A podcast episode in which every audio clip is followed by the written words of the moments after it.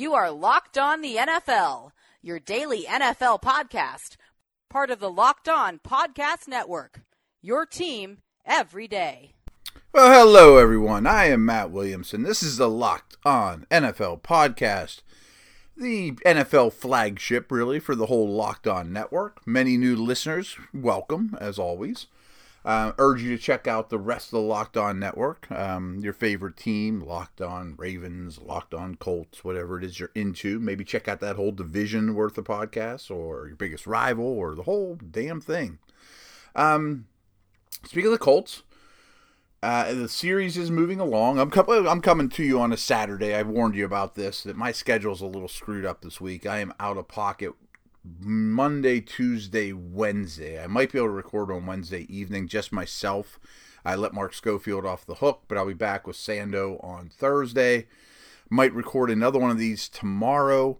So if I can get both South divisions knocked out this weekend, it'll keep us pretty much on track um, and finish up the West next week. So this is the AFC South. And let's start with the Houston Texans. You notice I sigh there.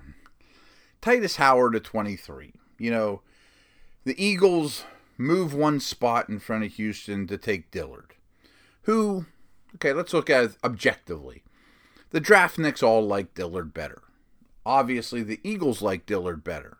They were aggressive to go get their left tackle. This isn't about the Eagles, though. Texans come back with the very next pick, take a tackle. Would they have taken Howard over Dillard? I don't think so. They'll never tell us that. And I think a lot of us will immediately look at this and say, boy, they overreacted. They just decided they're taking the tackle no matter what. And they took this guy too early and panicked when Dillard went off the board. I've also been saying leading up to the draft that I felt very confident that the Texans and Vikings pick were almost guaranteed to be best offensive lineman on the board. And I didn't have a problem with that because that was really what these teams needed. But my problem is first of all, is Howard really worth the 23rd pick? And I can see why you would like him. I mean, there's a lot of athleticism, upside, developmental traits, and showed up well, you know, in the post, you know, postseason pre-draft process for sure but he's still coming out of Alabama State and needs a lot of work technically. So I get it, and I absolutely going back to my statement that they should take the best offensive lineman available. Have to make Watson's life easier. I mean, they absolutely have to get him some protection, preferably at the tackle position, but really all, all across the line. My issue is I mean, and it takes two to tango. Couldn't you trade it at 28 or 29 or 30 and still take this player? Maybe not. You know, again, I don't know what went on in the war rooms. And I also said, you know, last podcast that everyone's board is different. I mean, Howard may have been the Texans' 20 most 20th most valuable player in this whole draft. They take him at 23 and he's number 1 on their board.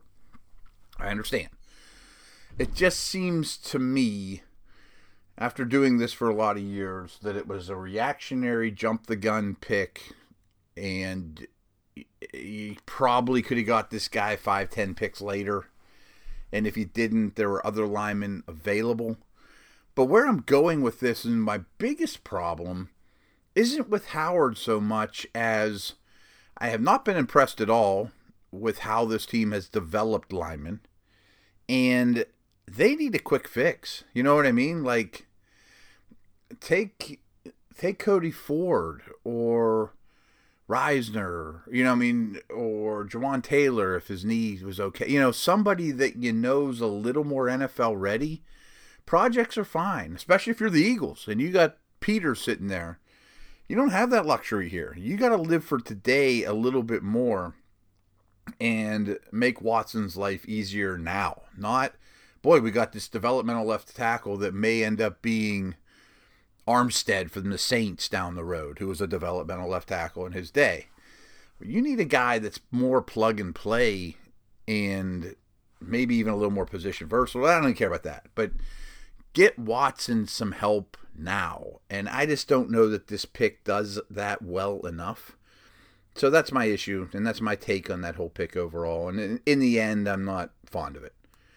Lonnie Johnson is a big, gigantic, great looking corner who I think needs some technical work, and I don't think is great in transition so much as big corners aren't. And their corner situation is very, you know, they lost a few, they added the guy, but I think big picture, there's not a lot of answers. So maybe in this case, as opposed to the tackle conversation, you have some time to not redshirt him, but to develop him slowly. You can live with the corners you have now, which is cool. I mean, that, that's fine.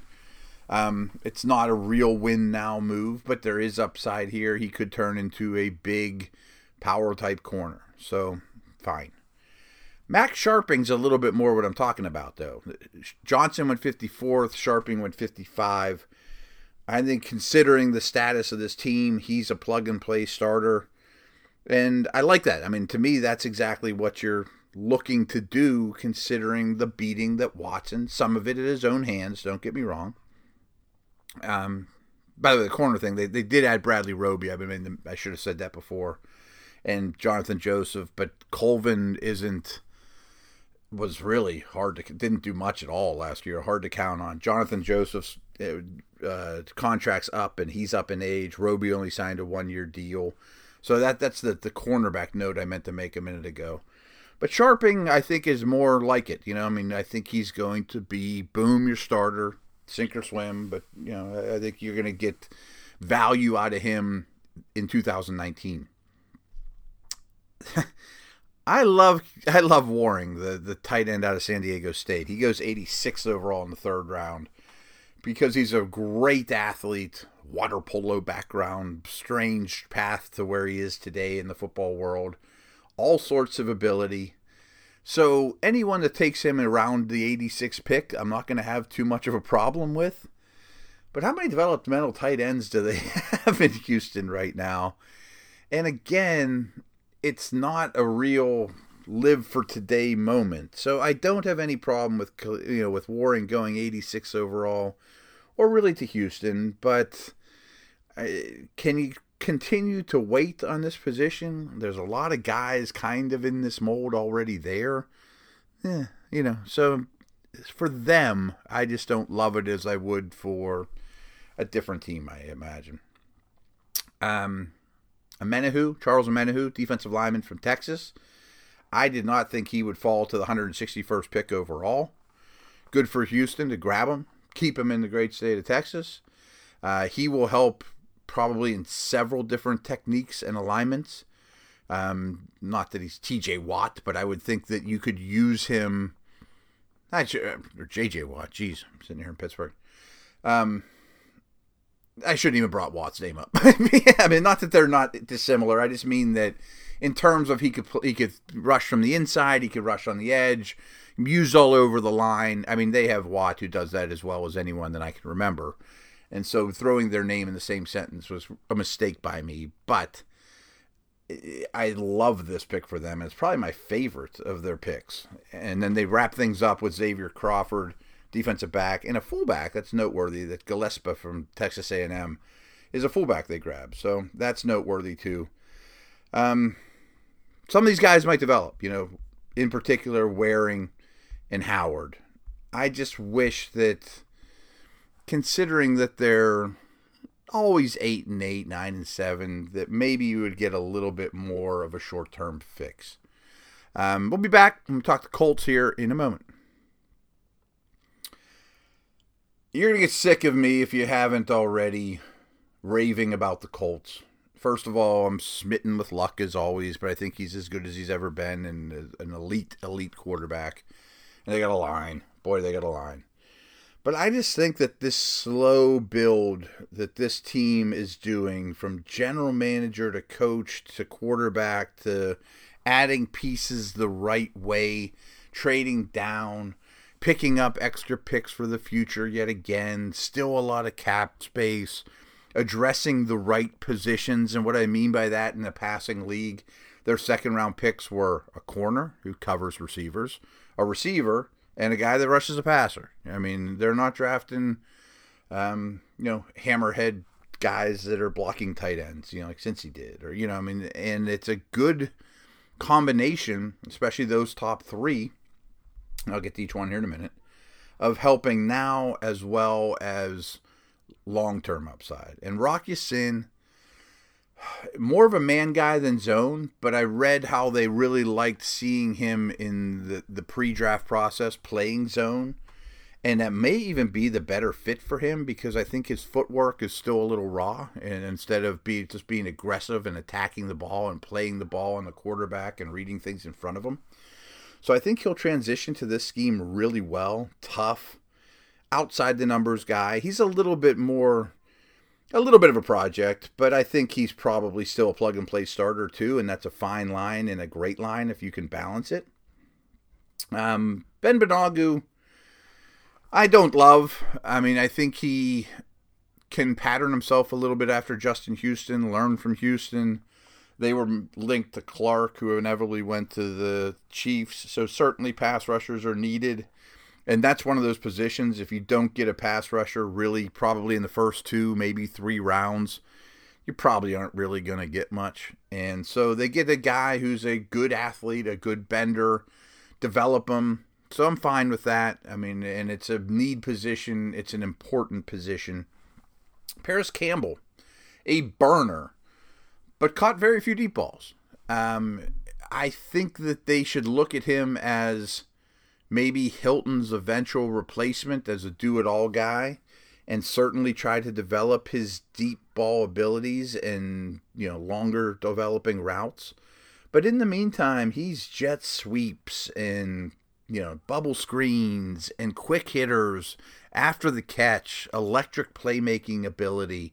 I think this fits a great one. Um, I mentioned before, you know, I do the Dynasty Blueprint podcast, and so I look at a lot of these rookies through the Dynasty fantasy angle. I don't know that Campbell will be a monster contributor in 2019. Like, I'm not sure I want him on my 2019 fantasy team.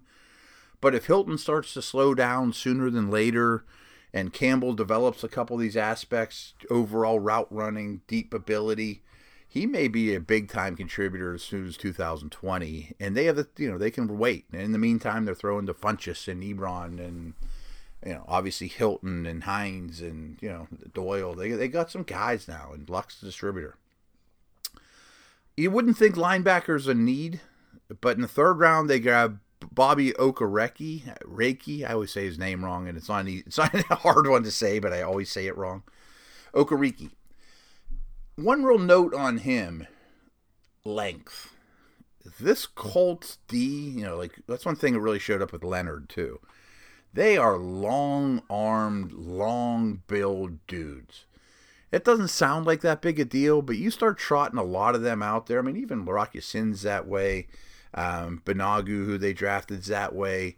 Long, slender, athletic frames just take up a lot of space, you know, with each step, with each length of their arms, that wingspan, passing lanes, wrapping up tacklers. And he's a good athlete.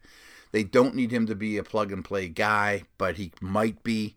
I think this is a real nice pickup and a real good pairing with Leonard, you would think, for years to come. Khari Willis from Michigan State.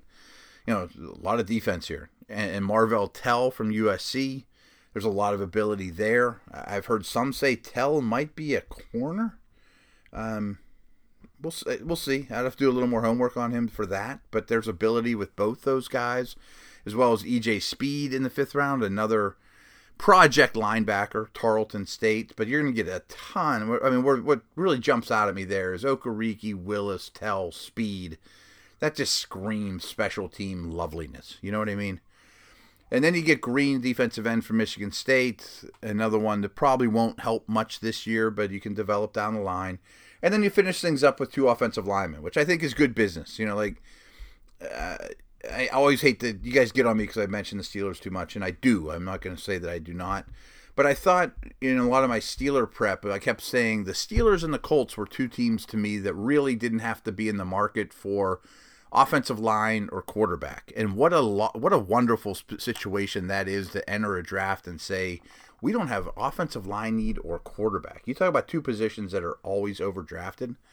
But in the Steelers, this was the last pick. Throw two more guys in the room, maybe on the practice squad at the offensive line. Let's not just sit on our hands. And there's very much a philosophy out there in the draft world that you should draft an offensive lineman every year, whether you like it or not.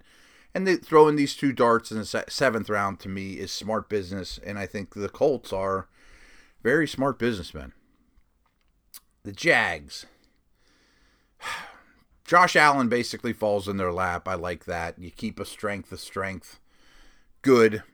I think there was a case. I mean, when I mocked up the, the Jags or when I looked at the Jags, I thought Hockenson was the pick here. And a lot of people talked about Jawaan Taylor, who they ended up getting, or a, a lineman in general, offensive lineman.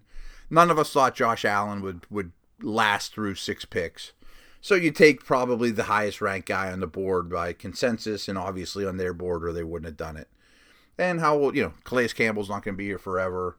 Keep the defensive line of strength, so I'm fine with that. Um, but part of me's like, maybe I still would have taken Hockenson. And there, I haven't even heard other people talk about that, but I thought that's exactly what this offense needed. They did get Josh Oliver in the third round with the 69th pick.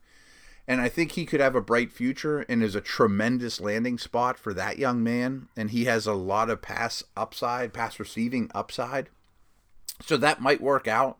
He's just not the, the well rounded do it all Hockenson two way tight end, and there really wasn't anyone like Hockenson in this draft. And as much as they run the ball, and they'll probably, you know, put a little more on Foles' plate than they did Bortles, but they're still a run offense by today's standards.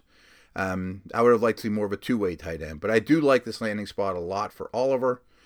Taylor's an interesting one. He ends up going 35 when a lot of us thought he might go seven to the same team. Um, right tackle masher athlete, size, a lot to like about him. I, from all I can gather, and it seems to be kind of common knowledge at this point, but unless there's any more to the story that I don't know, is to me he only fell because of what sounds like a knee, you know, and there are little concerns about the knee.